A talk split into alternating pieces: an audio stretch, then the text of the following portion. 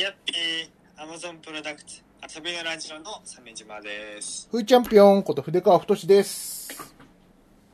いや、お久しぶりです。お久しぶりです。飽きましたねちょっ。とあー、開いちゃいましたね。いやーいや申し訳ない。いつものペースだったらね、先週収録しているう感じなんですけど、はい。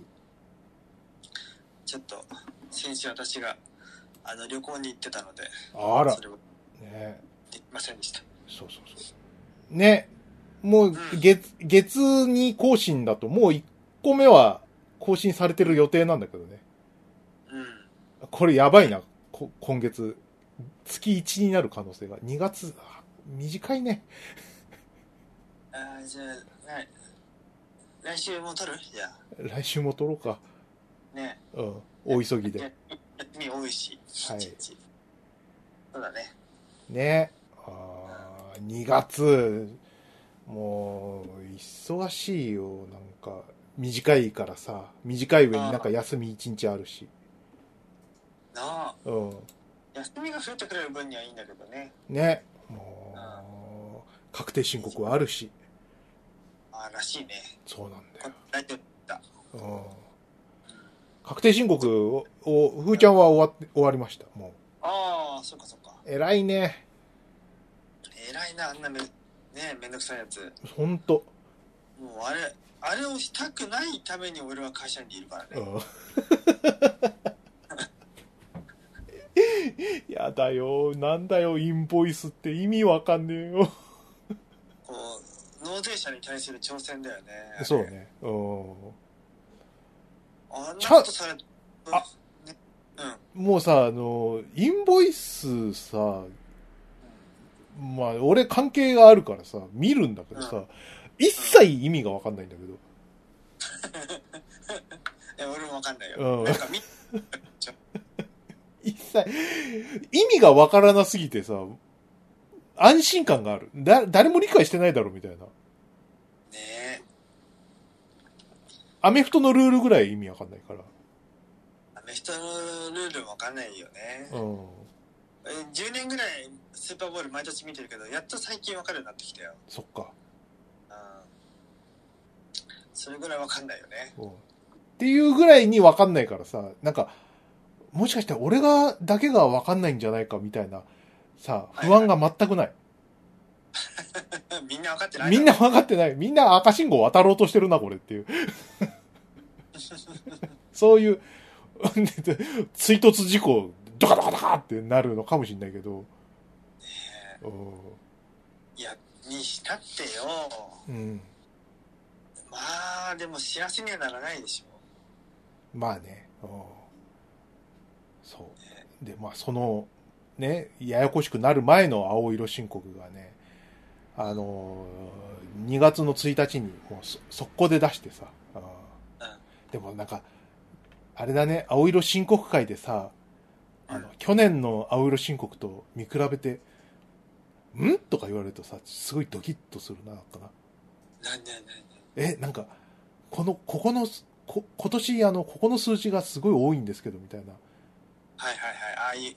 え、そんなチェックされるの？チェックされた。だからもうすごい、早口で、早口で、まくし立てて、もう、あ、あの、それはですね、って。私、あの、ゲーム会社に勤めてまして、あの、うん資料用の、あの、ゲームの研究費ということになってますね、なんつって。去年はなかったんですよ、って。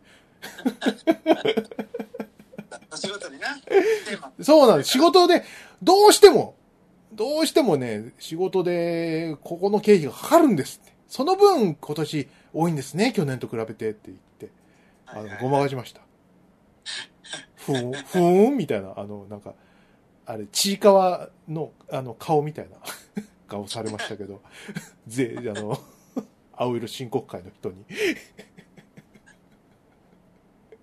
どうしよう、税務署来たら、で、犬取れたてだけは張り切っちゃって。張り切っちゃってもう。いや、国も偉いよな。そんなの頑張ったって自分の給料上がるわけじゃないのに。ね出来高ばなそうそうそうそう。多分、そんな、こんな、何？あのー、ふーちゃんみたいな、その、零細の人は、うんうそんな来ないとは思いますけど、ん。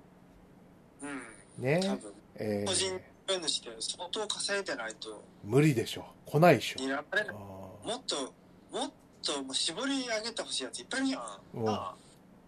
本当な？う。んそうですよ。まあ、その、何？あの、経費に入れたやつは、あの、アーセナルベースのカード代だったりするんですけど。うーんん？シーシーあシーだよ、みんな。研究費に入れていいんですか？研研究なんです。うちのゲームにそっくりなんです。パクってます。パクッとそれはそれで近いところが一切ないよ。そうそうそうそうそう。あのーもうね、あの、うん私のね、日記によるとね、えーっと、何日かな私があの、アーセナルベースを始めたのがですね、2月の27日なんで、もうすぐ1周年ですね。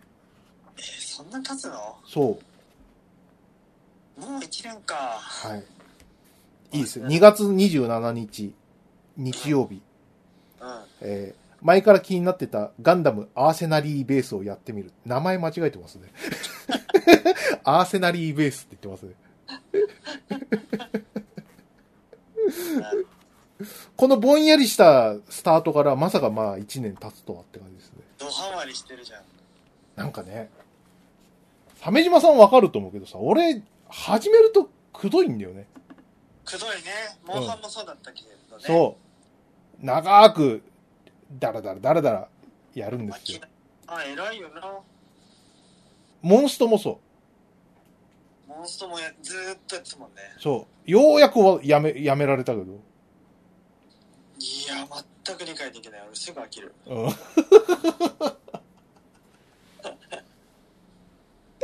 うで、あれは、その、モンストはさ、その、うまい。かなりうまい運営が。そうなんだ。その、何？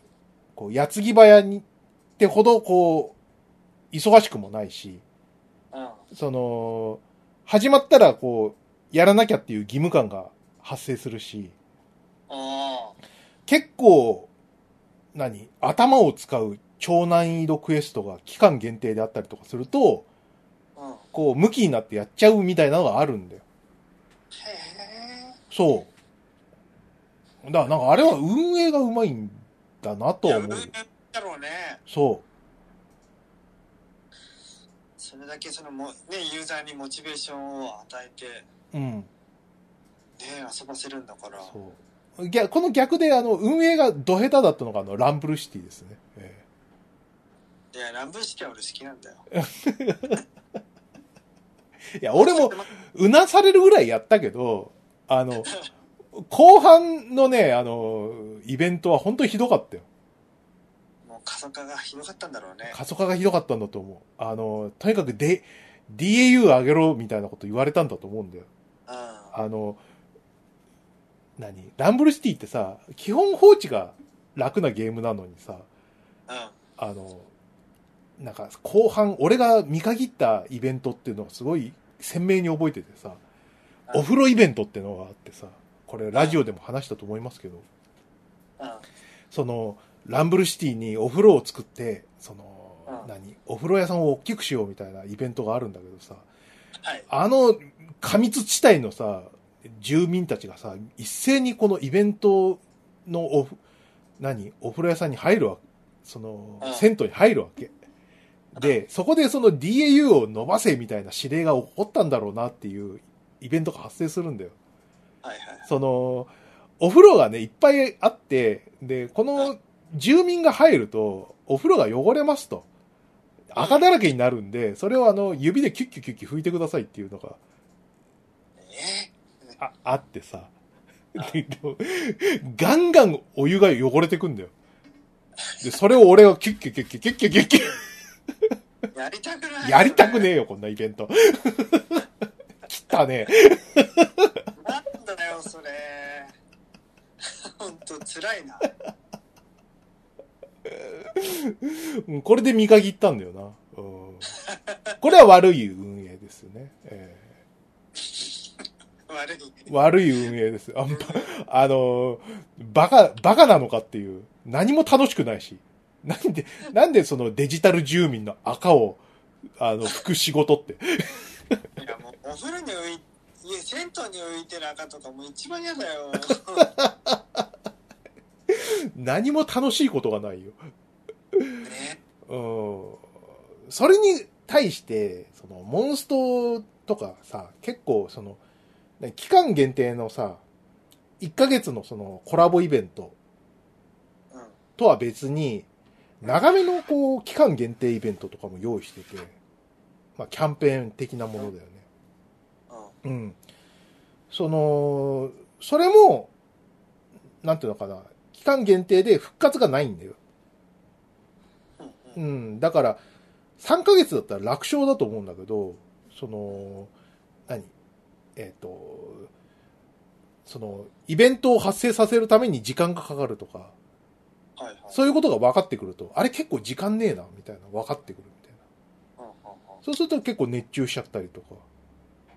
あああ、なんか、ああ、頑張ってやったから、3ヶ月のイベント期間の、まあなんか2ヶ月後半ぐらいで終わった、ああ、よかった、みたいな。なんかちょっとした達成感があったりとか。ううんうんん、へえ。うまいんだよね。そういうのにやられてズルズルやっちゃってた。すごいなうん。なゲームの、なんていうのかな、長く続けてるゲームはやっぱ社交性の高さみたいな。だからすごいうまいよね。うんうん鮫島さんもさ、多分うん。うん。長くやってるゲームに対してそういう理解があると思うけどさ。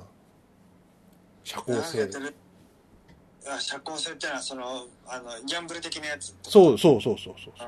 うん。長くや長くやってるゲームか、うん。そうね。アーセナルベースもさ、その、何？もう負けるとお腹痛くなるぐらい辛いしうん。苦しいんだけど、うん。まあ、勝つとさ、すげえ、あの、スキップして帰りたいぐらい嬉しいんだよ。なんかもうまんまとじゃん。まんまとな、そうなんだよ。まんまとだしさ、あれって戦略ゲームだからさ、戦略読み勝つみたいな、うんその、達成感みたいなのもあるわけ。はいおっと、お前の動きはそれを読めてるぜ、みたいな。うんそう。で、それ逆やられるともう、やめてくれ。あおろろろろって、やめてくれって。俺のアホ、俺の、その、アホ面をさ、こう、鏡で見せられてるみたいな気分になって。ーいやーすごいね。1年さしかもアーケードでしょ、うん。こんだけやらせれるってすごいゲームなんだな。もともとは、その、同情というかさ、その義務感というか、うん。もともとやった理由は、あの、セガのアーケード事業をさ、ギーゴに売り渡したのがショックだったわけよ。はいはいはい。うん。要は、その、あの、ゲームセンターの言うセガがさ、うんゲームセンターとしての事業を売り渡して、アーケードゲームは出してるけどね。うん。まあギーゴとそうかになったわけじゃない？それはさ、もともと、ふーちゃんはそのアーケードゲーマーですから、すごいショックだったんだよね。うん。うん。で、今更遅いけど、うん。うんなんと、なんとかこうゲーセンにお金を落とせる、ないかなと思って。それで始めたのがアーセナルベースそうだったんだ、た。うん。最初は同情心というか義務感とか、そんな感じ。やりたいからや、始めたとかじゃないんだよ。うん。それがまんまと。うん。ところがやってみたら面白かった面白かった。うん。お負けたらお腹痛くなるぐらい辛いし、勝ったらなんか変な麻薬やってるんじゃないかってぐらい嬉しくなるし。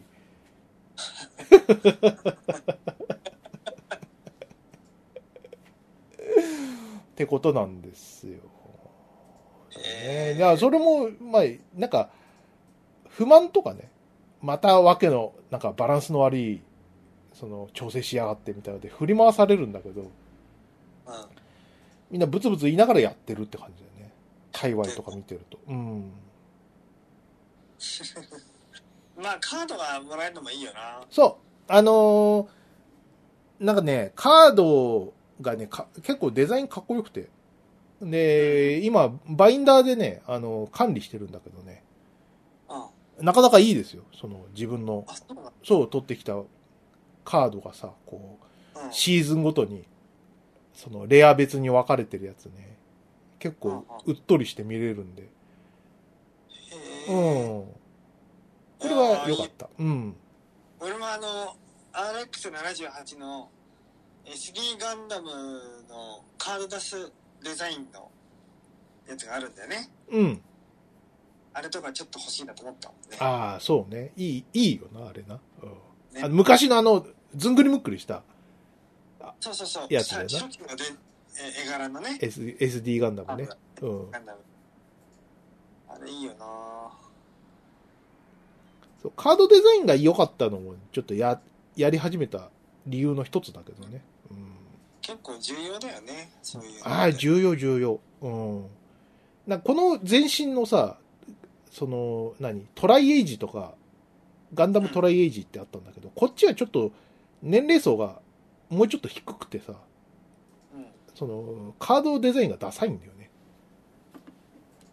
うん。なんと。いや、安っ、安っぽいんだよ。うん。あらまあ。えーっと、ガンダム、トライ、トライエイジだ。トライエイジ。カードちょっと見てみましょうか。うんうん。ああ、そうですね。ああ、こんな感じ。どんな感じ？まあ悪くないけど、うん。ちょっとこう、低年齢感のあるこう色とかさ、ちょ、ちょっとこういうコレクションしづらいなって感じなんでね。ガンダムトラあの、あれか。はいはいはい。あのトイザらスとかに置いてありそうな筐体の方か。ああ、そうだね。あドラゴンボールとか、そうそうそうそうそう。うんうんうん。あそこに。に40男座ってたらやばいでしょ。まあ、でも珍しい姿ではないけどね、もう。いるか、いるな。うん、確かいに。るんだよな。うん。アイカツやってるおじさんもいるもんな。うん、いるいる。うん。そっかそっか。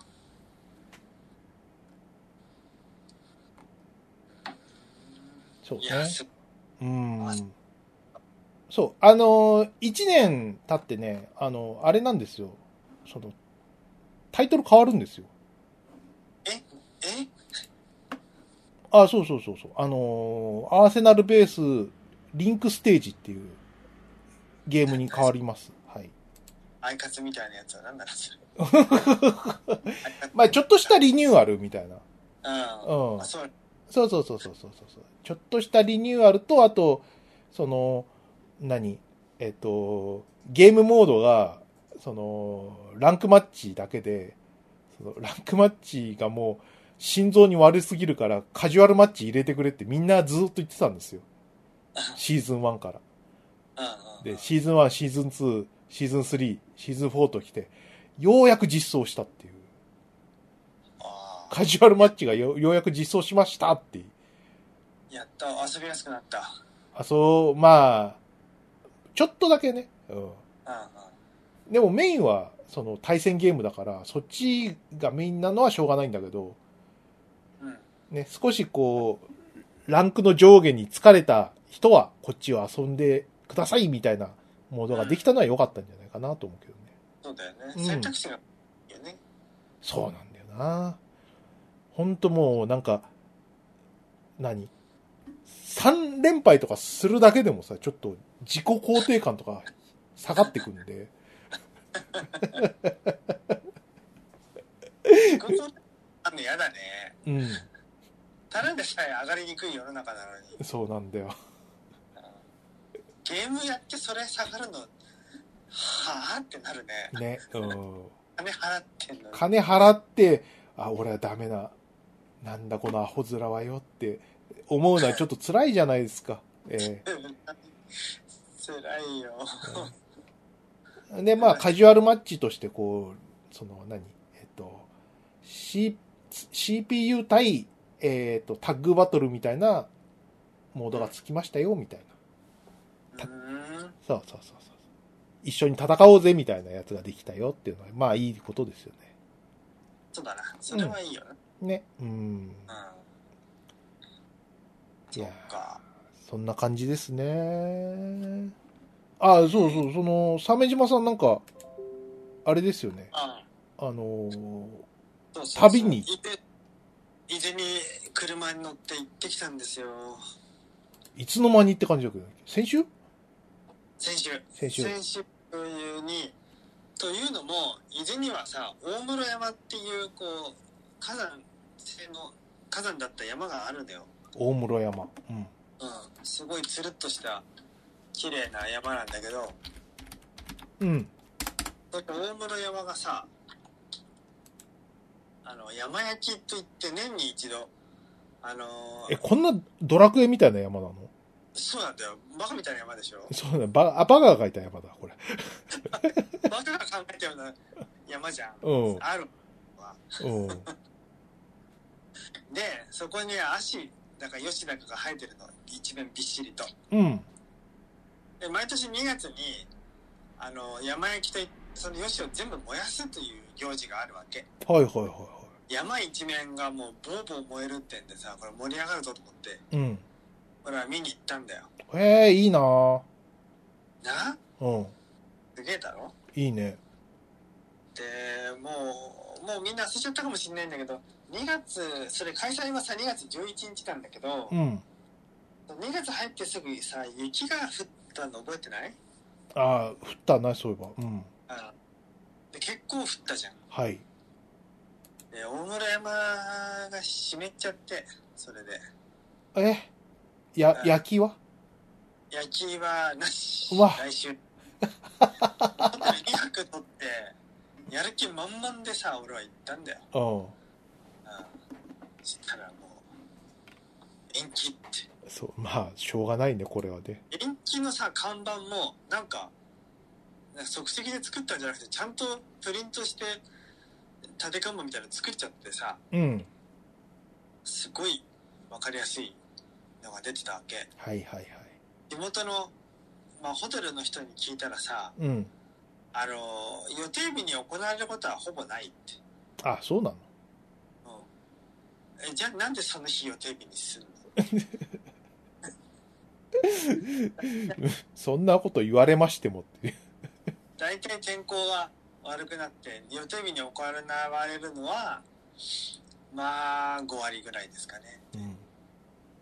延期ですね、大抵は。そっか。うん。雪とか、そういう分かりやすいやつじゃなくても、風が強いとかでも多分危ない。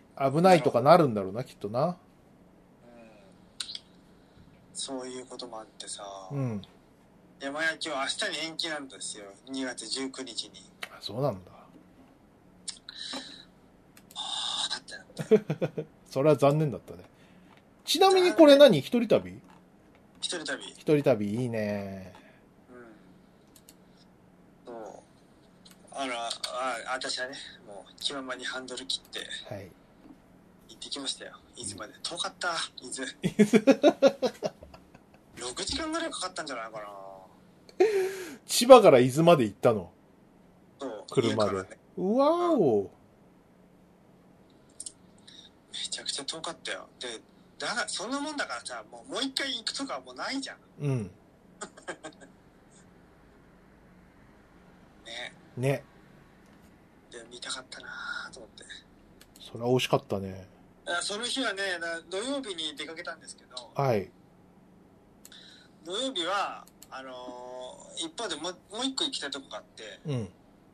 有楽町の交通会館で、クラフトアート創作人形展っていうのがあってね、はい、あ、あそこ？あの、駅前の。駅前のあの、あの建物あるでしょ。うん。そこに、あの、クラフトアート創作人形展って言って、いろんな、あの、作家さんがね、はいはいはい。えっ、と、なんか、フルスクラッチのドールをね、展示している、なんか10周年記念会とかで、これまで、あの、の展覧会で受賞歴のある有名な作品ばかりが集まったと。今見てるけど、すげえな、こすげえよな。れ。うん。まあなんか、木調でできたドールとかさ、うん。布ったやつとか、ビスクとかさ、あって、おいおいおいおいおいおいって、すごいなと思って。あの全部ドールだ。そう。で、それがまた売ってんだよね。うん。気合さえあれば買えるんだよ。気合、気合さえあれば。うん。うんまあ、4、50万するんだけどね、うんそれは。あのー、可愛いやつとかじゃない？結構アート寄りの怖いやつもあるね。怖いのもある。そう。すごいよね。なんだこの木下闇？何 ?26 万4千円でね、なんかうん死人みたいな人形があるんだけど。なんだよ、それ。わかんない。なんていう作品？ん？なんだこれは。あいみって書いてますね。これ名前なのかな？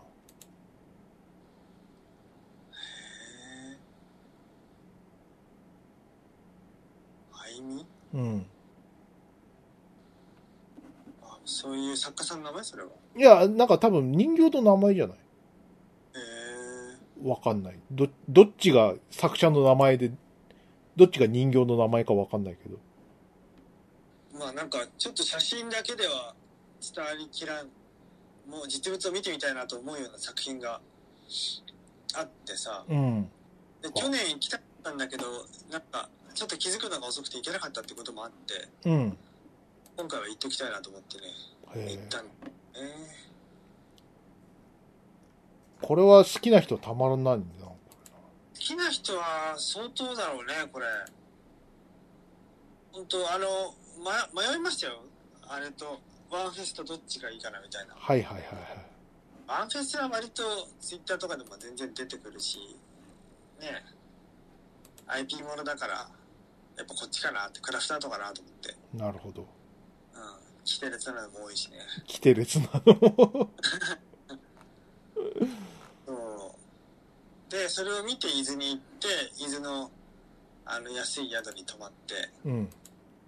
安い宿だと思って泊まったら、部屋がなんか、めちゃくちゃ広くて。安いは安いんでしょ？安い安い。うん。いくらいくら？えー、っと、二日で、二日で2万円いってないよ。二日で2万円いってない？うん。2泊したのに2万いってないの？いってなかったと思うよ。安いな。安い。で、めっちゃ広いの、部屋が。なんで？今、なんか、割とお高めになってたりとかしてんじゃないの？なんか、そう、旅行需要とかで。うん俺だいぶ前にしてたのよ。は大村山ナイキがあるって。あ、うんうん。そうなんですよ。そっか。いや、冷蔵庫もね、炊飯器もあるんだよ。なんで、自炊しろってのか。ねね。え。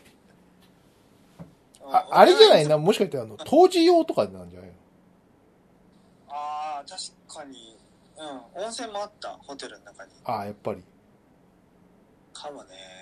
長くいる人のためのものかうんな。でも当時だとちょっと高いかもしれないな。2日で2万とかだと。うん。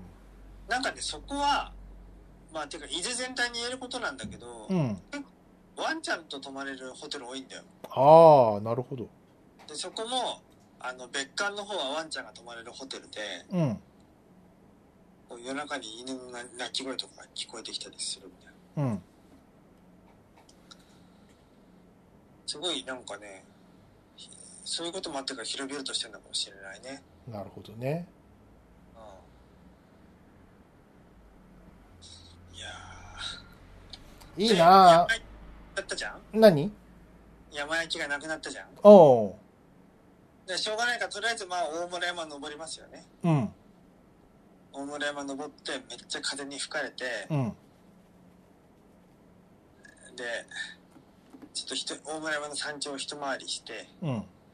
で、その後、あの、伊豆にはさ、なんかよくわかんない美術館がたくさんあるじゃんか。うん。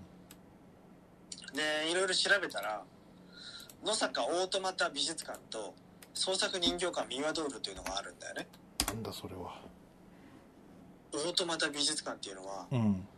西洋の、うんなんだろう、からくり人形みたいなやつ。また人形だ。そうそう、人形ついてんだよね。まあ、なんとなくそういうのもあって見つけちゃったんだろうけど、うん。西洋からくり人形野坂オートマタ美術館で、そう100年ぐらい前に作られたからくり人形をいくつか見てさ、からくり人形なんだ、これ。そう。人形が、あの、お水を飲んで、水差しからコップに水を入れて、そして水を飲んで、みたいな動作をするやつとか、へゼンマイ式でピエロが手紙を書いて、うたた寝しそうになって、はっと目を覚ます動きをするやつとか、え。うん。あれだ。あの、なんか、よく見るさ、あの、うん。なんか人人形が、なんか、あの、弓を取って、こう、引いて撃つみたいな。はいはい。江戸のからくり人形みたいな。あれの世界的なそういうこと、そういうこと。やつね。はいはいはい。うん。で、たまたま時間的に実演のタイミングがあって、それに見ることができて、で、あの、上品そうなおば様が実演してくださってね。へえ。あ、なるほど。そういうことか。オートマタってからくり人形のことか。そうそうそう。だから100年ぐらい前に作られた現物を実演してくれて、すげえ、動くんだ。はいその俺とおば様のこの、ね、密室でのし空間でね、客お前だけだったの？40代独身と、あの、オートマタおばさんがね、はい。オートマタ、ちょっと待って、オートマタおばさんだとさ、機械仕掛けみたいになっちゃいますけど、いいんですかね？オートマタおばさんは。オートマタ美術館のおば様がね、はいい、ろいろやってみせてくれてね、えーって感心した後に、うん。今度はビスクドールの専門美術館、創作人形館ミワドールというのがあるんだよ、はい。また、伊豆には。うん。このミワドールっていうのは、あのー昨日の創作人形展でも出てきたようなビスクドールと言われる、あのージャンルのものがあるんだよね。うん。これは何かっていうと、まず粘土で造形して、それで型を取って、で、陶磁器の粘土を流し込んで、焼いて、着彩して作る、とにかく手間のかかる人形があるんだよ。今見てます。なんか、可愛らしいお人形。あ、ミワドール？うん。あのーフリルの。あ、そうそうそう、なんか、ヨーロッパの、なんかそのね、ロココ調というか、なんていうか、そうだね。あの、赤ちゃんから少女とか。そうそう。美しい顔立ちの人形がたくさん。その中に、あの、あのモナコ王国の、おね、王妃いるじゃん。うん。あの辺なんて言ったっけ？知らない。あの女優の、グレース・ケリーだ。うん。グレース・ケリーのビスクドールもありましたね。ほえとにかく、所狭しとビスクドールが並べられててね。ー。ミワドールっていうのはこの人形作家のミワさんの名あ前か。で、この手のやつはビスクドールっていうわけね。陶磁器でできている、その、ドールがビスクということらしいんだよね。当時、統制なんだ。あ、なんかすげえ怖いやつ。あの、あのー、わかる人いると思いますけど、あの、怪奇大作戦とかさ、あの、うん。怖い、うん怖いやつでよく使われるやつですよね。あ、そうそうそうそうそう。はいはい。下からライト当てて、こう目が青くピカーみたいな。そうそうそう。じ磁気製のドールでね。うん。でちゃんと艶消しとかもして、なんか肌の質感とかもすごい上品に仕上がってるし、なるほど。下品にテカテカしてないんだ。そうなんだよ。すごいなと思って。うん。で、そこに、あのー、押井守が2回も来たと。なんで？なんかイノセンス作る時の取材だっつって。ああ、なるほど。そう、そうか、そうか。擬態が確かにビスクドールっぽい。ドールの中に球体関節人形っていうのがさらにあって、うん。売られた。それの取材かなんかで、押井守が2回もここに訪れましたって書いてあって。あれはあの、その、何、球体関節の、その擬態に、その、何あの、無理やりこう、拉致された女の子を、こう、入れられちゃうみたいな。そういうこう、犯罪組織を追うみたいな、そんな話だったよね、確かね。あ、そうだったんだ。おわかんない。確かそんな感じの話だったと思う。その手、手が込みすぎた、その、何？自動売春みたいな話だったから。手が込みすぎてる。なんかもう二工程ぐらいなくてよくないみたいな。そうだよね。省けるよね。省けると思いますよ。もっと、もっとペッパーランチみたいにしたらいいじゃんって、ね。ペッパーランチみたいな。まあそうすると何が広角機動隊なのかっていう話になっちゃうんで、ちょっとね。うん、はいはいはいはい。あ、いい。な、なんなの？鮫島さん。なんか人形づいちゃって。いや、なんとなく、そう探したらあったからさ、うん。せっかく人形ついてるし行ってみっかと思ったんだよね。そっか。まああの、鮫島さんが急になんかやるときはね、なんかあるときですからね。え？いや、特になんもないよ。いやいやいや。鮫島さん急にフィギュアスケートとか言い出したりとかするじゃないですか。あ、あれは仕事が関係してるからな。それは言っていいんだ。まあね。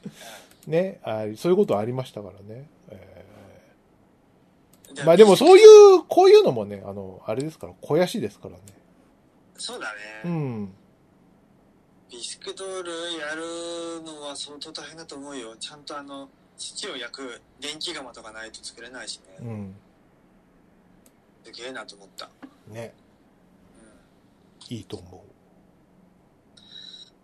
いいですなで一泊二日？いや、2泊なん二泊、だ。あ、二泊か。そうか、そうだ、そうとにかく移動日を設けないとたどり着けないんだよ。だ。そうだよな。もう移動で、移動で6時間がかかっちゃうんだもん。う。うんんかかっちゃうからね。はい。レンタカーじゃダメだったんですかね。え？何？レンタカーじゃダメだったんですかね。レンタカーか。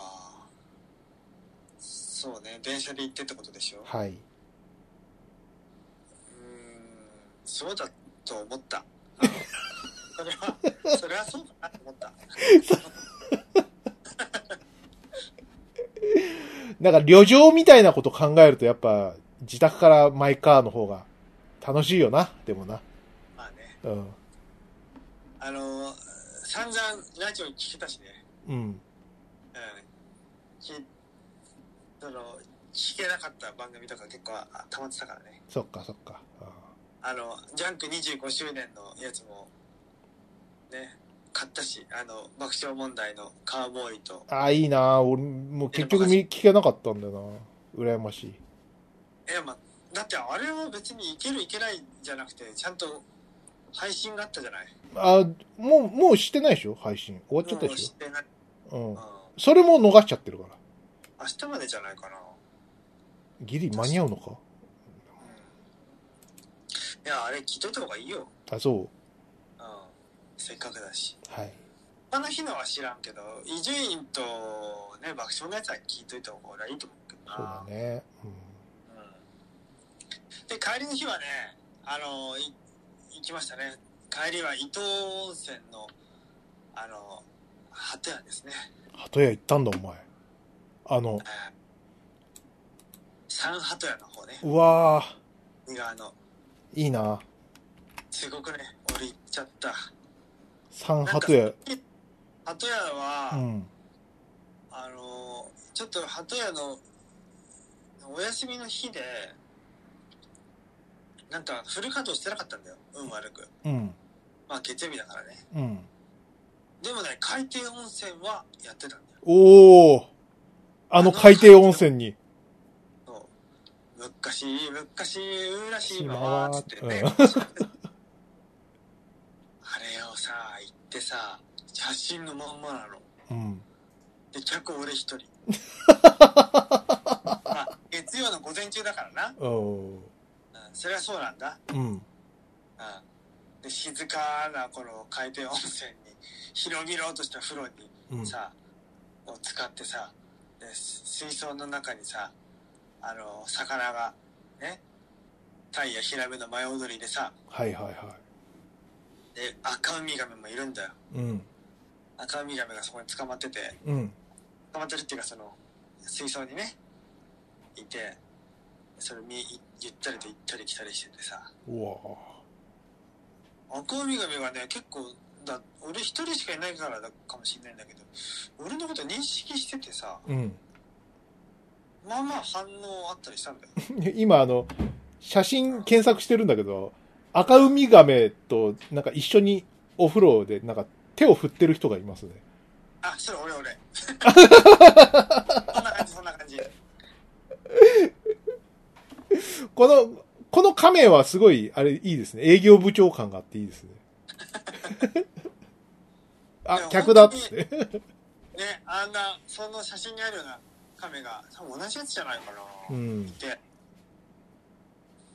まあ、あの、一般のお客さんは、あの、スマホ持ち込めないから僕は撮影をしてないんですけども、うん。でもその、ね、画像検索で出てくるような、もうイメージのまんまでしたよ。へついに、ついに行ったぞ俺は、と思った。本当にあったんだって。ー。あの、鳩屋に。鳩屋にって。じゃあちょっと筆川さん、この鳩屋はね、日帰り温泉なんですよ。お泊まり客以外も海底温泉行けるんだけど、うん。まあ入浴料だよね。ね。まあいくらだったと思う？え？高いの？普通の、まあ、銭湯は今大体500円ぐらい。で、スーパー銭湯で、まあ900円ぐらいうん。だよね。まあなんか1500円とかそんな感じ？いや、筆川さん、何？さあ、鳩屋だよ。はい。2000円。わちょっとひるんだよ。昼ん。みちょっと身構えた。うん。ふんって。2000円。帰ろうかな。うんえでもこれ逃すとな、なくなるから、世の中から。そうね。うん。あんなになくなっちゃうから、うん。やるしかない、今しかないという精神でね、2000円払ってうん。入っていったよ。そっか。あの、鳩屋で検索するとサジェストに汚いって出てくるんですけど、どう、どうでした？あとやね、あの、Google マップのひの、口コミの評判最悪なんだよ。うん。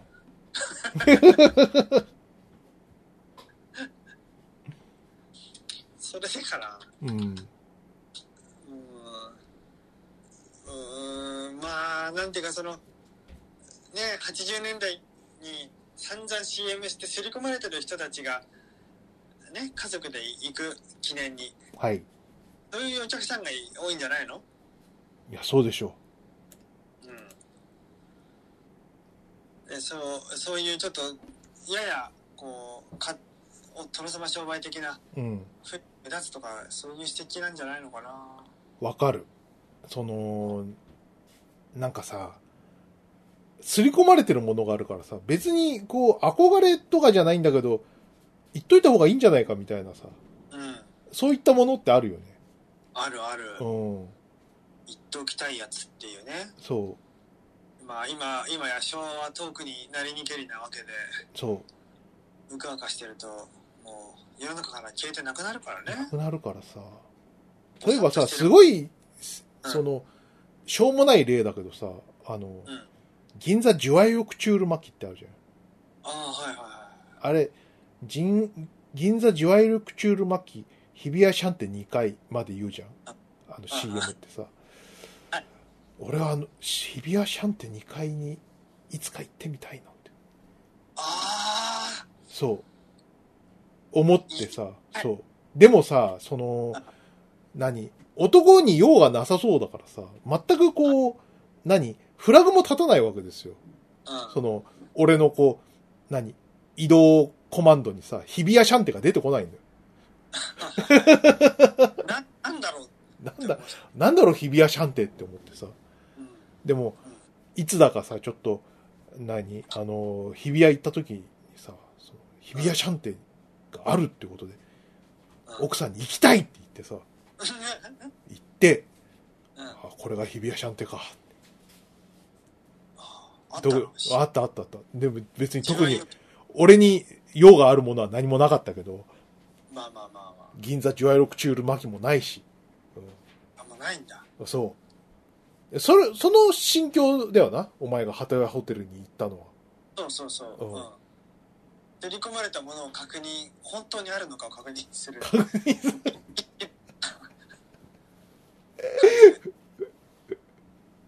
それは評判がさ、その断絶するのは当然だよね。だってその CM もうやらなくなって久しいからさ。いや、もう20年ぐらいやってないんじゃないあれも。そう。だから、その、何？今は、20代前半、前後の人がさ、汚ねえとか言うのは、それは当然なんだよね。いや、そうだね。うん。まあ、俺も、さ、鳩屋、サン鳩屋に訪れるのは2回目で、うん。最最初の結婚の時に伊豆に旅行に行って、ちょっと行ってんのよ。そっか。最初の旅そ、最初の結婚の時ね。そう。で、その時は、確かに思い出したんだけど、サン鳩屋の風呂高すぎ帰るっつって帰ったんだよね。あ、そうなんだ。うん。そうだった？でここ今はこっちたら独身だからね、2000円ぐらいじゃひるまないよ。うん。受けてたんじゃないかって。はい。受けて立ってやるよって入ったらと思って入ってきたわけよ、そっか。うん、あのね鳩屋はねお土産屋さんも結構充実しててうん。鳩屋オリジナルグッズっていうのがあるんだようん。鳩屋のロゴが入った T シャツとかうん。オリジナルマスクとかうんミニタオルとか、浴衣もあるねでボールペン湯飲みとかねそういう日本っぽいものもうん。湯飲みで俺はあの会社のお土産で買ったのは鳩屋サブレだねもう、鳩屋サブレ。鳩屋サブレなんだよこれ鳩ダジャレじゃいないですか。のあれなんだろうけどうん。これがまたあの鳩サブレ側も言いにくいよね難癖つけにくいっていうかさうん。鳩屋さんがサブレを出してるに過ぎないからうん。ぐぬぬってなるよねこれはねはい。ぐぬぬ。確かに鳩屋さんがサブレを出したねってなるうん。はい。そんじょそこらのこう鳩鳩に縁もゆかりもないところが鳩型のサブレを出したらさちょっとちょっとちょっととこう,、ちのね商標を侵害してませんかとはい。言えるもんだけども鳩屋がねサブレを出しちゃうとこうすごく似てるくせになんとも言えないというね、なるほど。うん、味はねなんていうか鳩サブレの味を期待するとうんってなる 美味しくないんだ。サブレって結構この油っぽいバターが入ってしっかり入ってて、うん。油っぽいこうじわっとしたところがあるというのがあ鳩サブレのイメージでサブレの印象なんだけれども、うん。鳩屋サブレはねなんかもうちょっとその辺のバター抑えめでなんでしょうね。あっさり。あっさりしてる感じだったんだよね、それでかな。あれ？なんか違うっていう、はいはい。食っててつまんねえんだ。食っててつまんない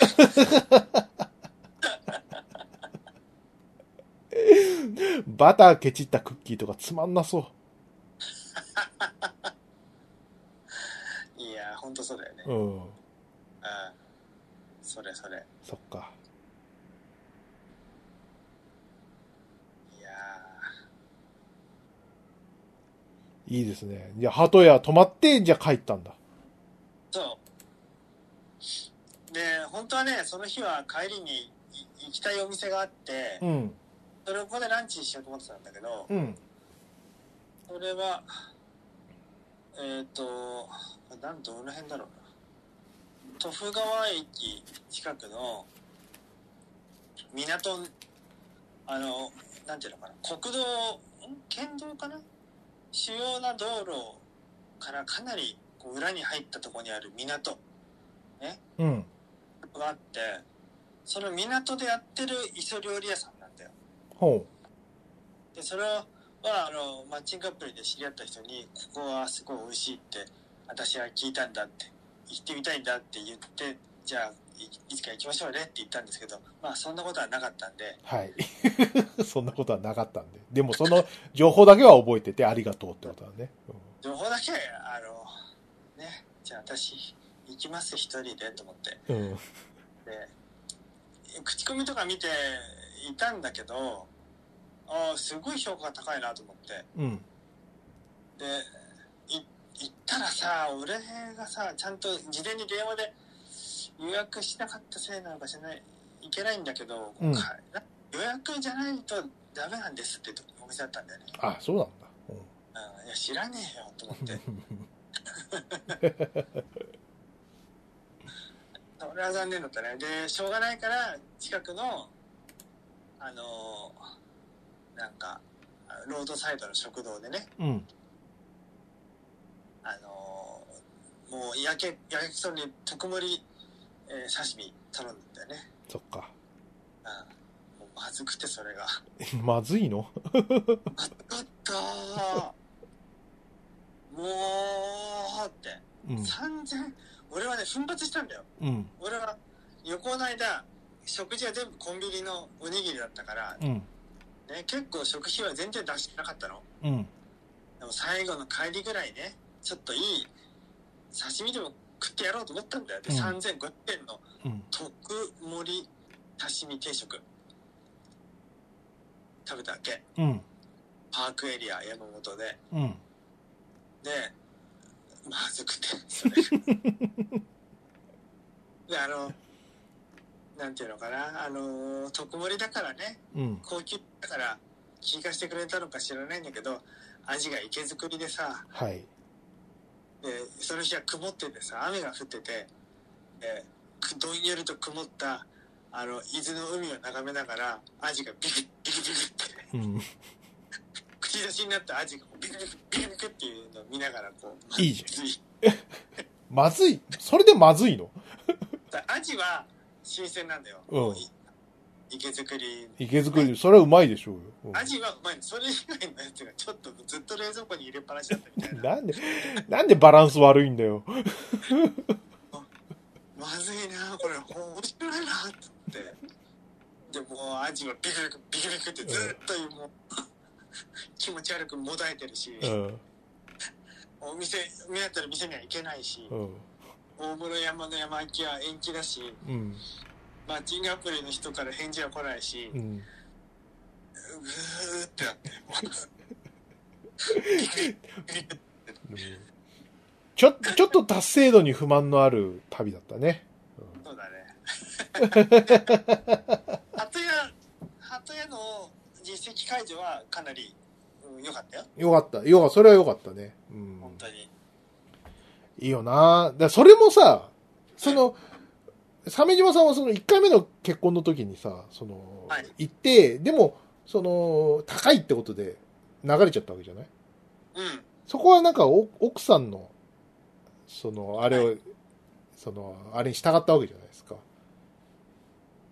あ、何？お奥さんの意見に従ったわけじゃない？ああ、その時はね、あの、どっちかの意見っていうか、二人の相違でしたね。そういか。ああ、まあう、んそれはまあ、いや、その時も鮫島さん高いと思ったんだな。じゃあ、一人でも行かなかったって感じ？いや、一人だったら言ってたよ。出たかというの、。俺はその頃、家賃とかインフラとか全部俺が払ってたからね。うん。うん。奥さんは全部給料から何の質もない暮らしをしてたから。うん。謎ちょ、お前 友か、友稼ぎってそういうことなのかっていう、すごい、俺、いつも聞くたんびに、ハテナマークが頭の上に出るんですけど。な、なんなんだろうね、あれね。それは離婚されるよね。うん。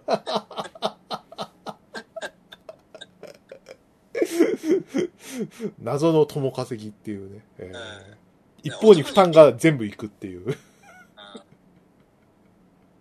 人権侵害ですよね、あれはね。そうですね。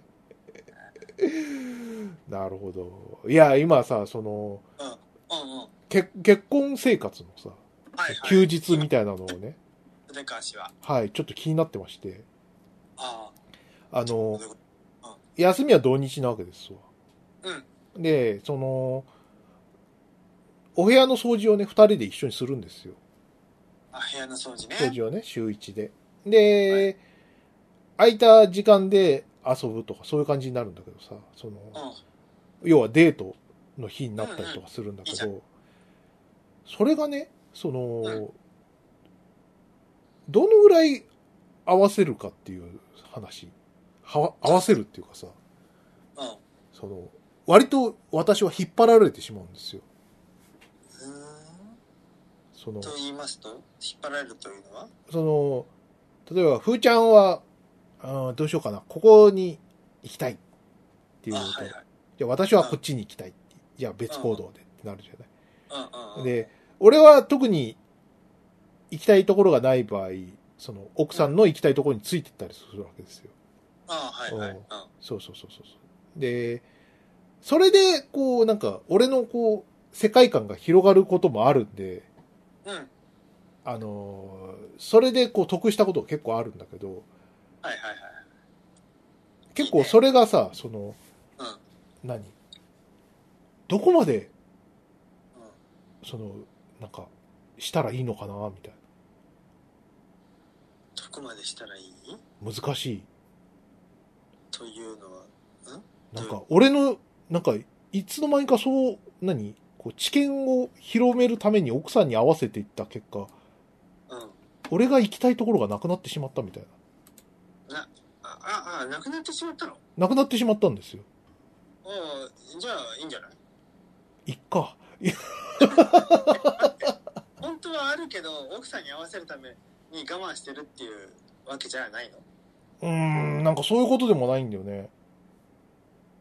ええなんか、独身の時とかだったら、その、土日とかに行きたいところを調べてうん行くみたいなことをやってたと思うんだけど、うん。なんか、えっとね、最近、あの、結婚後だと、どこ行きたいっていうので、どこどこ行きたいっていうことになると、俺じゃあ俺もそこに行くってことになってるんですよ。うんうん。うん。俺、俺という、こう、自我がな、なくなっている。なくなってますな。なくなってるんですよ。だその理由の一つとしてさ、もう全然映画見に行かなくなっちゃって。奥さんが行きたがらないからね。奥さんあんまり映画得意じゃないんで、うん。じゃあ無理に行くのもあれだしな。わかる。そう。で、じゃあ、ふーちゃん一人で行ったらって言うんだけど、思うじゃん？聞いてる人は。一人ってあんま楽しくないな。あ、そう。うん。あ、そういう感じ。なんかそんな感じになっちゃった。なんか、一人で行くとなんか、すごい、こう、罪の意識に苛まれるわけじゃないんだ。いや、わけじゃないんだよ。ああ、ならいいね。うん。そ、それはまだいいね。ね。へえ。どうしちゃったの？いや、わかんない。自分の変化に戸惑うばかりそうだね。だよ。うん。完全にお奥さんと同化しちゃってんじゃないの？精神が。ああ、そうか。そうかじゃないよ。防具だよ、奥さん。防具だよね。スタートレック的な話なの、うん、いつの間にか？うん。なんかね、いや、これさ、なんか、ああんた、いね、いついてきなさいよとかさ、ポカポカとか、殴るとかじゃないんですよ。別にそんな人じゃないんで、優しい人なんで。そうだよね。うん。そう。いつの間にか、ふーちゃんは自我がなくなってしまいました。でも、アーセナルベースは行くだろ？行く。じゃあ、あるじゃん、字が。あるか。お前、ガンダムになっちゃったんだよ。あ、俺、俺は、俺はガンダムだ。そんなバカな。えー、だいぶ変わったんじゃない？変わったと、変わったんだな変わっちゃったんじゃないですか、そういううん。なったってことは？嫌じゃない。嫌じゃないのがちょっと嫌で。はいはいはい。うんあ そう。でさ、でさ、あのうん。はいツイッター見てたらさ、あのはいはい。鈴村愛理さんってあの AV 上の人でしょ？ああ、かわいいよね。可愛い人。あの人が10周年でイベントやるっつうんだ。うんで、なんか、うんあの、あ、そうなんだ、10周年かと。ずっとさ、買ってて、あ、うんなんかずっとしん、なんか若い人だと思ったけど、名女優ね。そう、もう大ベテランだなと思って。うん。あ、ってことはもう、引退近いんじゃないかと思ってさ。プレステージ2月25日、専属鈴村愛理撮影会イベント。うん。そう。で、いい、気にならこれ。そう。でね、あのー今日、整理券もらってきました。行ってみようと思って。君、そんなこと、奥さんのいる前に言って大丈夫なのか？わかんない。君のウェブブラウザの履歴を、はいこう調べられたり、あ大丈夫です。あの、決めさせられあんた、あんたのあの、何、ファースト奥さんではないんで大丈夫です。別にそこは。みんなそうなんじゃないんだ、俺だけか。お前だけだ。あそ、そんなことでポカポカ殴られるのはお前だけだ。ええー、そうなんだ、よかったね。ーそうなんですよ。秋葉のラムタラ、うん。いいじゃん。そう。でもさ、なんか、こういうさ、何イベントごとに慣れてなくて、慣れてないっていうかさ、行ったことないからさ、アイドル含めて。ああ、俺もないな。ないでしょ？だからさ、全然わかんなくて。っていうか、ラムタラがおちょっとおかしくて。あの、うん。狭くない？そこ。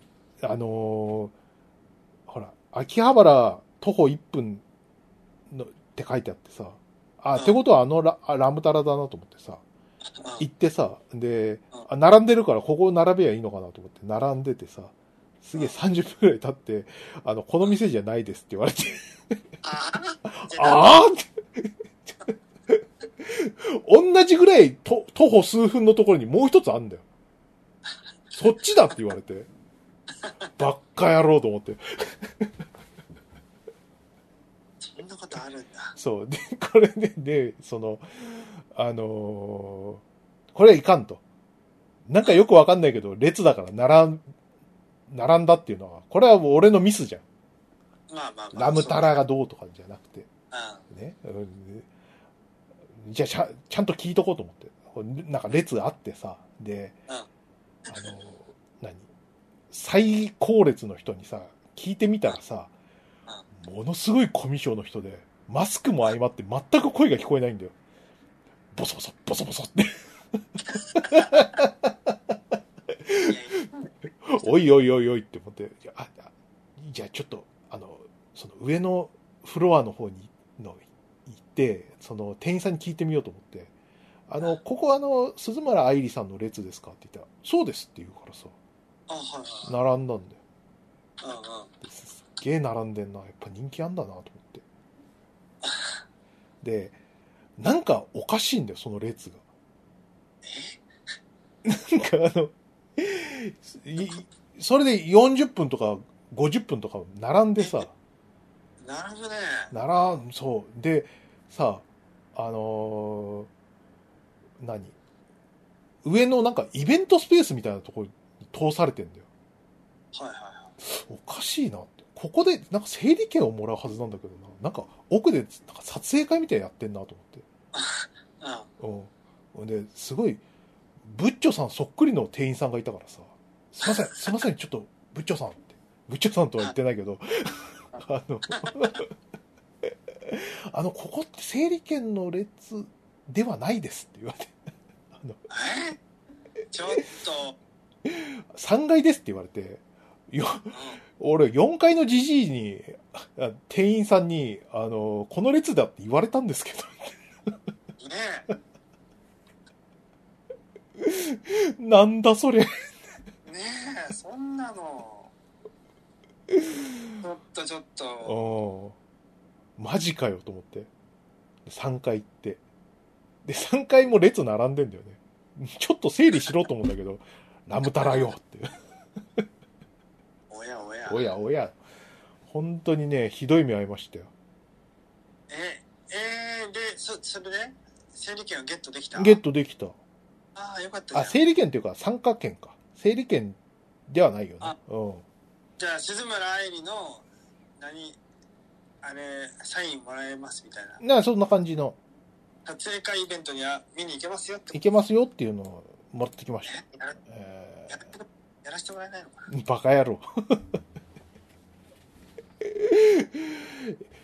ね、なんか AV のそういうさ、やつあるじゃん、企画ものみたいなね。あるあるあるあるある。夢はあるよね。そんなことな、本当に素人ってね、思うよね。そんなことないのに。うんへで、なんかね、そう、それでさ、すごい、もう、はあもう、時間無駄にしたなと思ってさ、すごい暗い気持ちになってたんだけどさ、俺の前にさ、並んでるおじさんがさ、すげえファニーな人でさ、ー なんだよ、それ。なんか、なんかね、めちゃくちゃ買ってるんだよ、その、えっと、山盛り、こう、何？物を買っててさ、その D- DVD を買っててさ、うん。で、要はその、その、何 ?3 本買うと参加もしできますみたいな、そういうイベントがいっぱいあるわけ、なんか。はいはい。でその、なんとかさんとなんとかさんとなんとかさんのイベントに参加するんで、それだけの量を買ってるってことなんだと思うんだけどさ。そのおじさんがさ、その、店員さんへの、その、対応みたいなのがさ、すげえハキハキしてて、はい何々さんと何々さんと何々さんの参加券をくださいっていう。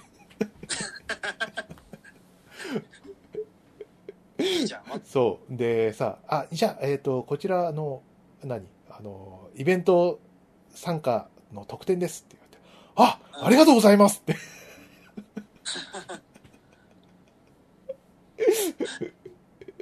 はい、ありがとうございました失礼します。全部、このぐらいの音量で。うん、礼儀正しいおじさんだなと思って。いやすごいね、あの、ささくれだった俺の心がね、ちょ、ちょっと。おじさんのおかげで、その、ハゲ上がったおじさんのおかげでね、ちょっと晴れましたよ。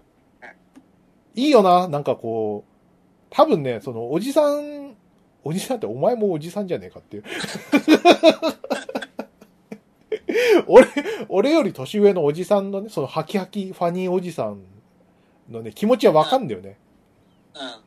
うん。なんかさ、あの、アダルトビデオのさ、その、売り場とかってさ、やっぱりちょっと、その、やさぐれ感とかさ、そういう、こう、後ろめたさみたいな、いい年して俺はこんなものが好きでみたいな気持ちっていうのはやっぱあるわけですよ。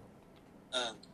特に30代とかを、そういうこう、ささくれだった気持ちで AV を探してたりとかしましたから。はいはいはい。でもね。でもおじさんはさ、その AV の中にあって、そのお金をね、ちゃんとこう、消費してね。あそう。そうだよ。だって、現物でそんだけちゃんと買ってますから、おじさんは。そうだよな。そうそうそうそうそう。しかもその、ね、店員さんにこう、非常に丁寧な、こう対応をしてね。うんうん。この、この業界にこう貢献するんだという強い意志を感じたんですよね。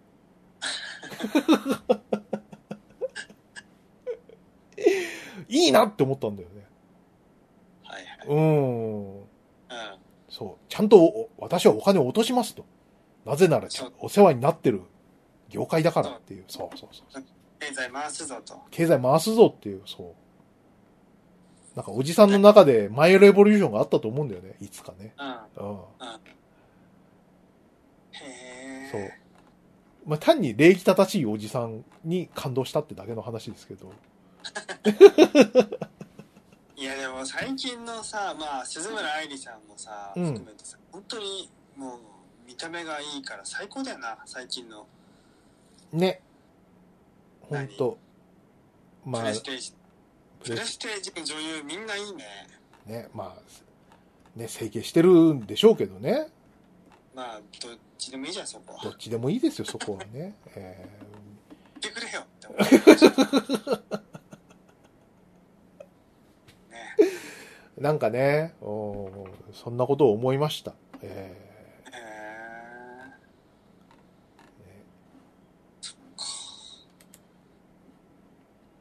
ーねいいですね。まあちょっとね、あのードキドキですけど行ってきますよ。うはい。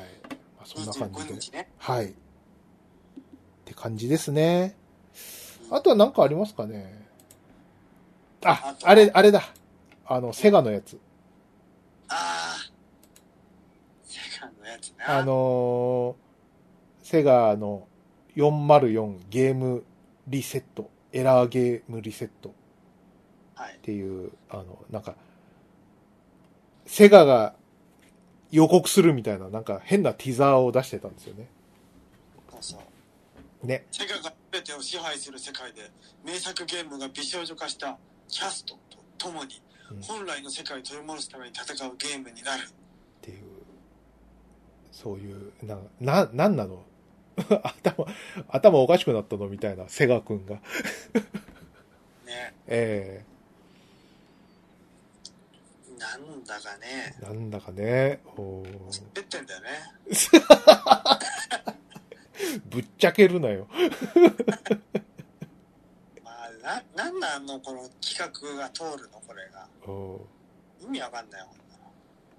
ーね、なんか、美少女化したセガのゲームって、バ、バーチャコップとか、アフターバーナー、アウトランとか、うん。バーチャファイター。結構デカめのやつもうやっちゃってますけど、大丈夫ですかね？なんか、たま、そ、まあいっぱいあるけど、いっぱいあるけど、おかしなゲームもいっぱいありますから、うん。セガの何を美少女化するんですか？テディボーイブルースとかやるんですか？美少女に。なんだよ、それ。テディボーイブルースって初めてゲームでタイアップしたゲームで、そんなセガのゲームがあったの？あるんだよ。ちょっとググってみなよ。真ん中で石野真子が歌ってんですよ。テディボーイ、テディボーイブルース。本当だ、う歌ってるうんアーケー。はい。よう、一のって書いてある。そう。これ、これが美少女化した場合は、な、石野陽子が、石のよで、とかね、そういうこともありますよ。えバーチャファイターの美少女化ってなんだよ。えなんで、な、なん、あえ？って、アキラの美少女化じゃねえんだっていうね。のない。はい。バーチャファイターざっくりしすぎてない？うん。アウトラン、アフターバーナー、ね、バーチャコップ、もうなんかさ、美少女化のさ、デザインがさ、うん。あの、下手なんだよ。うん。だなんかエッセンスが全然汲み取れてないんで、ただの美少女絵なんだよ。はい。もっとアフターバーナーだったらさ、うん。なんでガトリングガンなの？最初に出すのは違うでしょ ?F14 でしょそうだ ?F14 ってことあるビジュアルしなきゃダメじゃない？はい。女の子が普通に軍なん MA1 着てさ、うん。ハレンチな格好のね竹の、竹の短すぎる MA は。この描いた絵の人がさ、なんかいまいちこの、おお前のせいで滑ってんだよって感じするよね。うん アフターバーナーが、あの、髪飾りの輪っかになってるんですね、これ。あわかりづらい。そう、そうでしょ、これ。ここは、紙じゃなくて、母音につけろよ。ボイ、ボイ、デカ乳輪にしろって。ここは母音つけて、カッパカッパカッパカッパ。開いて閉じて開いて閉じてって、やるところだろうが。そうですね。えそうだよ。両乳からボーボーボーボー、ー、アフターバーナーさせてさ、うん、うん。それを見たいよ。ファイヤー母乳じゃっつって。いや、いやだから勝てるよ、これは。ね何にか知らんけど。そうね。なんか、ま、ちょっと脈絡薄すぎてな、デザインがな。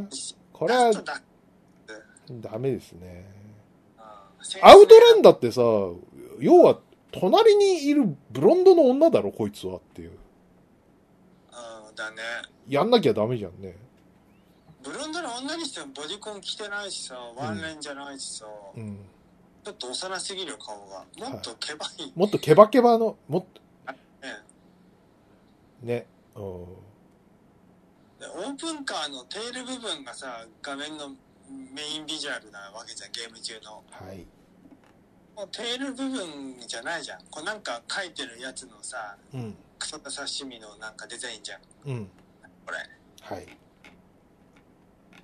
エンジンのとこなんか見たくねえっつうの。エンジンのどこがゲームに出てたの？って思わない？うん。ここじゃないよななんか、すごい、紆余曲折あったんだろうなと思うけどな。う失敗しそう。ん。ね。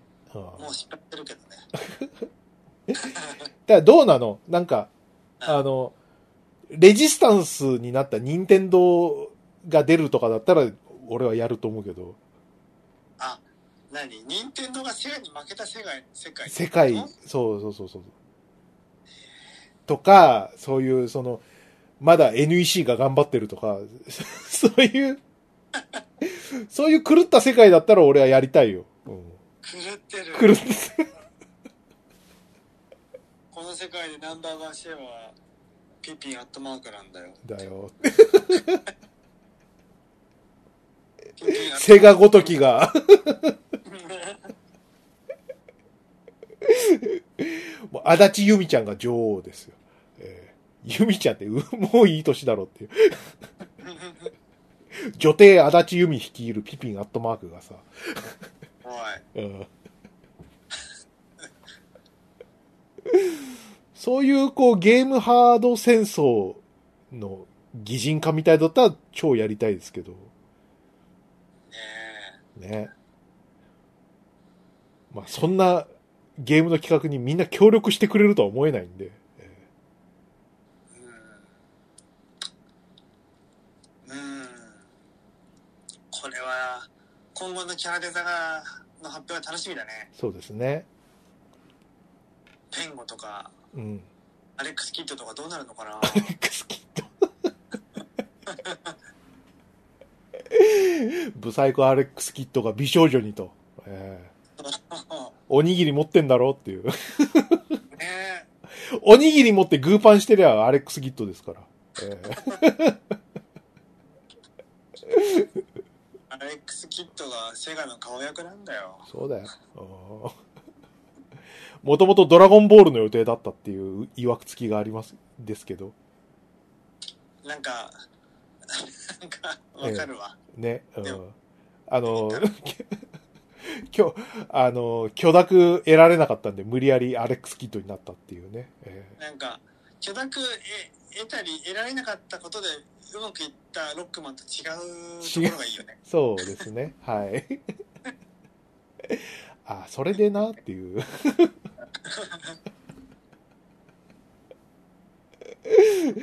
おにぎりはパンティーだったのかなとかね、思いますよね。そうだな。えー、じゃあゴールデンアックスもある？ああ、ゴールデンアックスとか、まあ、そういうのね。でも、ゴールデンアックスをこの美少女にされてもな。もう十分、十分グラマラス、ダイナマイトボディじゃないですか。まあね。女戦士とか。うん。どうすんだろう。そのまんまは出せないもんね。あ、それかまたジジイ、ジジイを美少女にするとかじゃない？ドワーフのさ、うんイラストレーターの立場になってみると、アウトラン、アフターバーナー、バーチャコップは、まあ、ギリモチーフがはっきりしてるけど、バーチャファイターは厳しいよな。うん。そういう点では、ゴールデンアックスを美少女化してくださいって言われたら、えー？ってなってるよね。ちょっと、え、ど、何を？ってま気はする。あ、なりますよね。えうんどうしたらいいのとは思うよ。難しい題材だよね。ーそうですね。重王機とか。重王機。まあ、まあ、クマちゃんでしょ。どう考えても。いや、クマちゃん別に一面から出るわけじゃないし、クマちゃん見た人少ないよ。三面、三面で、あそこでみんなわははって笑ってゲームオーバーですから、あのゲームは。ねううんん。大大したゲームでもないのに、やたらと移植されてる謎のクソゲーですから。あれはクマちゃん、クマちゃんのおかげですから。重王機だっつってんのに、あの、二面でいきなりドラゴンになってるっていう謎のね。いい加減だよね。いい加減すぎるっていう。あ厳重なってますけど、お前って。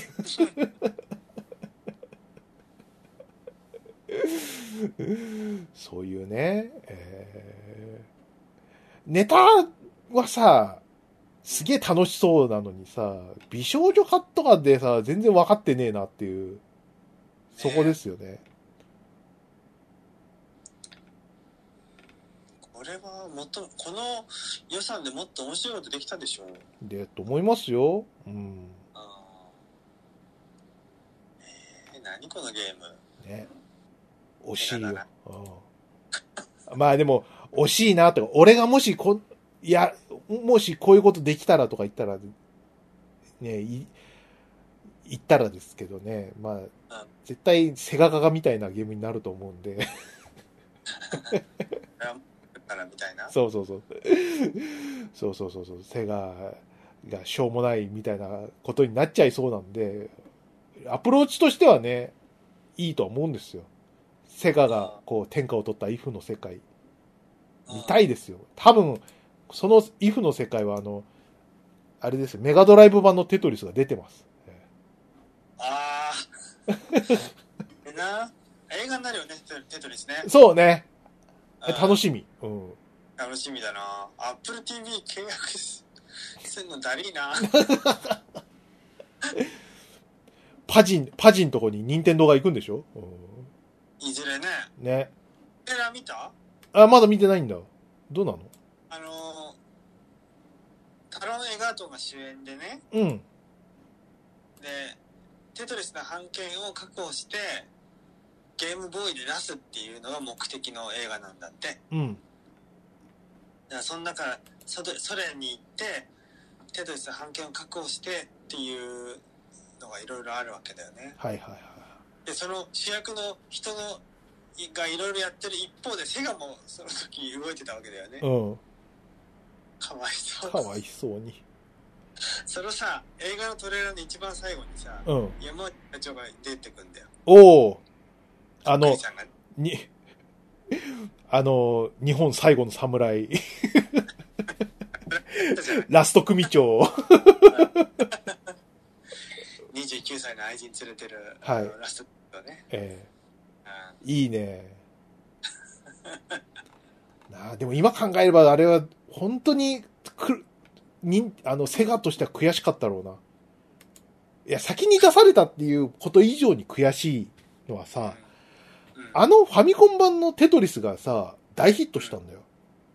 あのあ、その、何？その、操作性最悪のさ、うんうんえっと、あれって操作独特だったじゃん。ファミコンもやったことないんだよ。あ、そうなの？あの、うんえっとね、操作はね、ファミコン版は特殊なんだよ。あの、アーケードのセガのやつは、あの、あれはセガアレンジなんだよあな。あ下でスクロールして落ちる。で。ボタンで回転するっていう、あの、テトリスのオーソドックスな操作性っていうのはさ、セガが作ったやつなんだよ。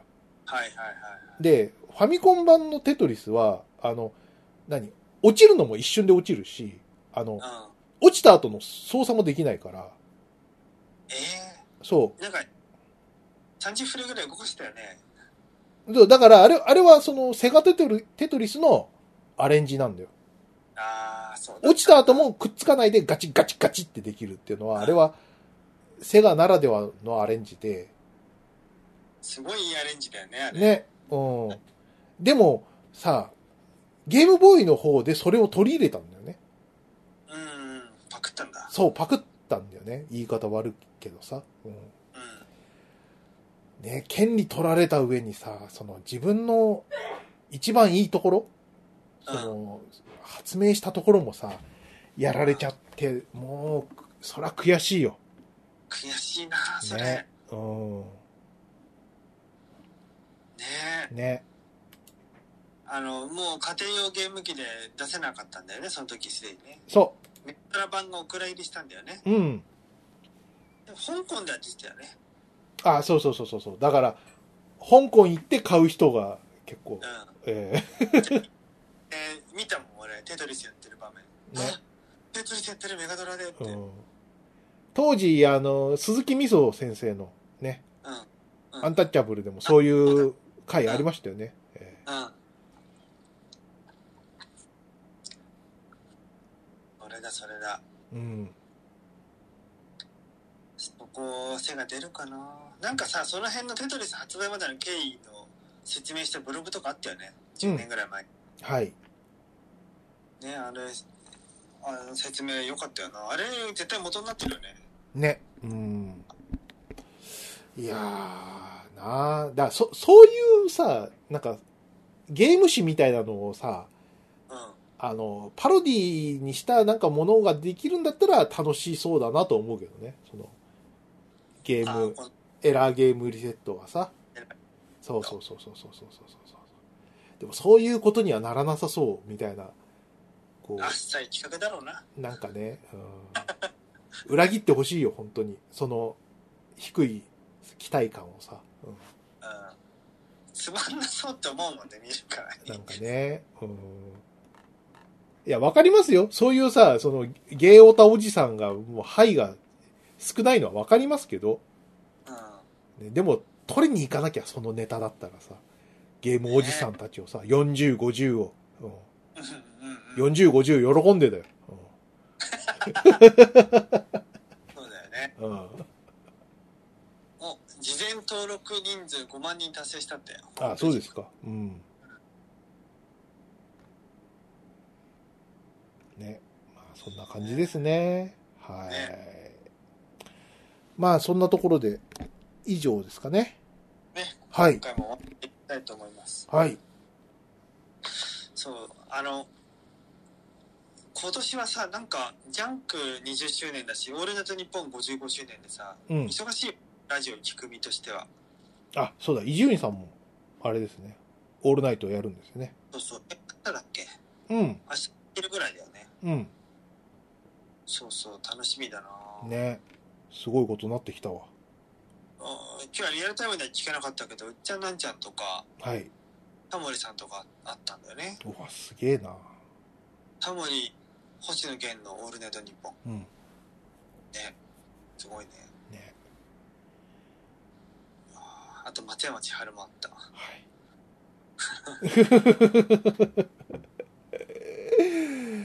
まあ、そういう、そこら辺も忙しいですね。えー、まあ、せついでに言うと、あれも、あの、空気階段のモグラが離婚した話もしたかったな、ああ、してたね。っと。うん。あれ、あの、ね、踊り場聞いたらね、結構良かったですよ。あの、嘘。うん。あれって、ああんまり俺、あの、お空気階段のラジオ聞いてないんだけど、なかったんだけどさ、あの、うん。何？付き合ってから結婚するまでのさ、その流れを、リスナーは全部知ってんだよね。あれ、そうなの？うん。うん。あの、初めて彼女ができたと、あと、その、デートどうしようとか、あとの、のろけとかさ、子供できたとか、全部知ってる上で離婚の話だからさ、もうすごい、すごかったよ。塊泣いてたし。うわなんで離婚したの？まあ、もうお察しじゃないやっぱり、やっぱあの人、なんていうかな、ギャンブルじゃないかな。あお察しくださいとは言ってたけど。あ、まあ、させれるね。ね。うん。ギャンブルか。辛いことだよ、本当に。俺も境遇としては、ね、モグラに近い境遇なんでね。ああ、シンパシーが、ね、あるね。ありますよ、それはね。えええーまあ、そんな感じで。はい。ってことで、以上でいいですか？はい。終わりますか。はい。はい。じゃあ、今週も終わります。鮫島でした。でかでした。バイナラッピー。バイナラッピー。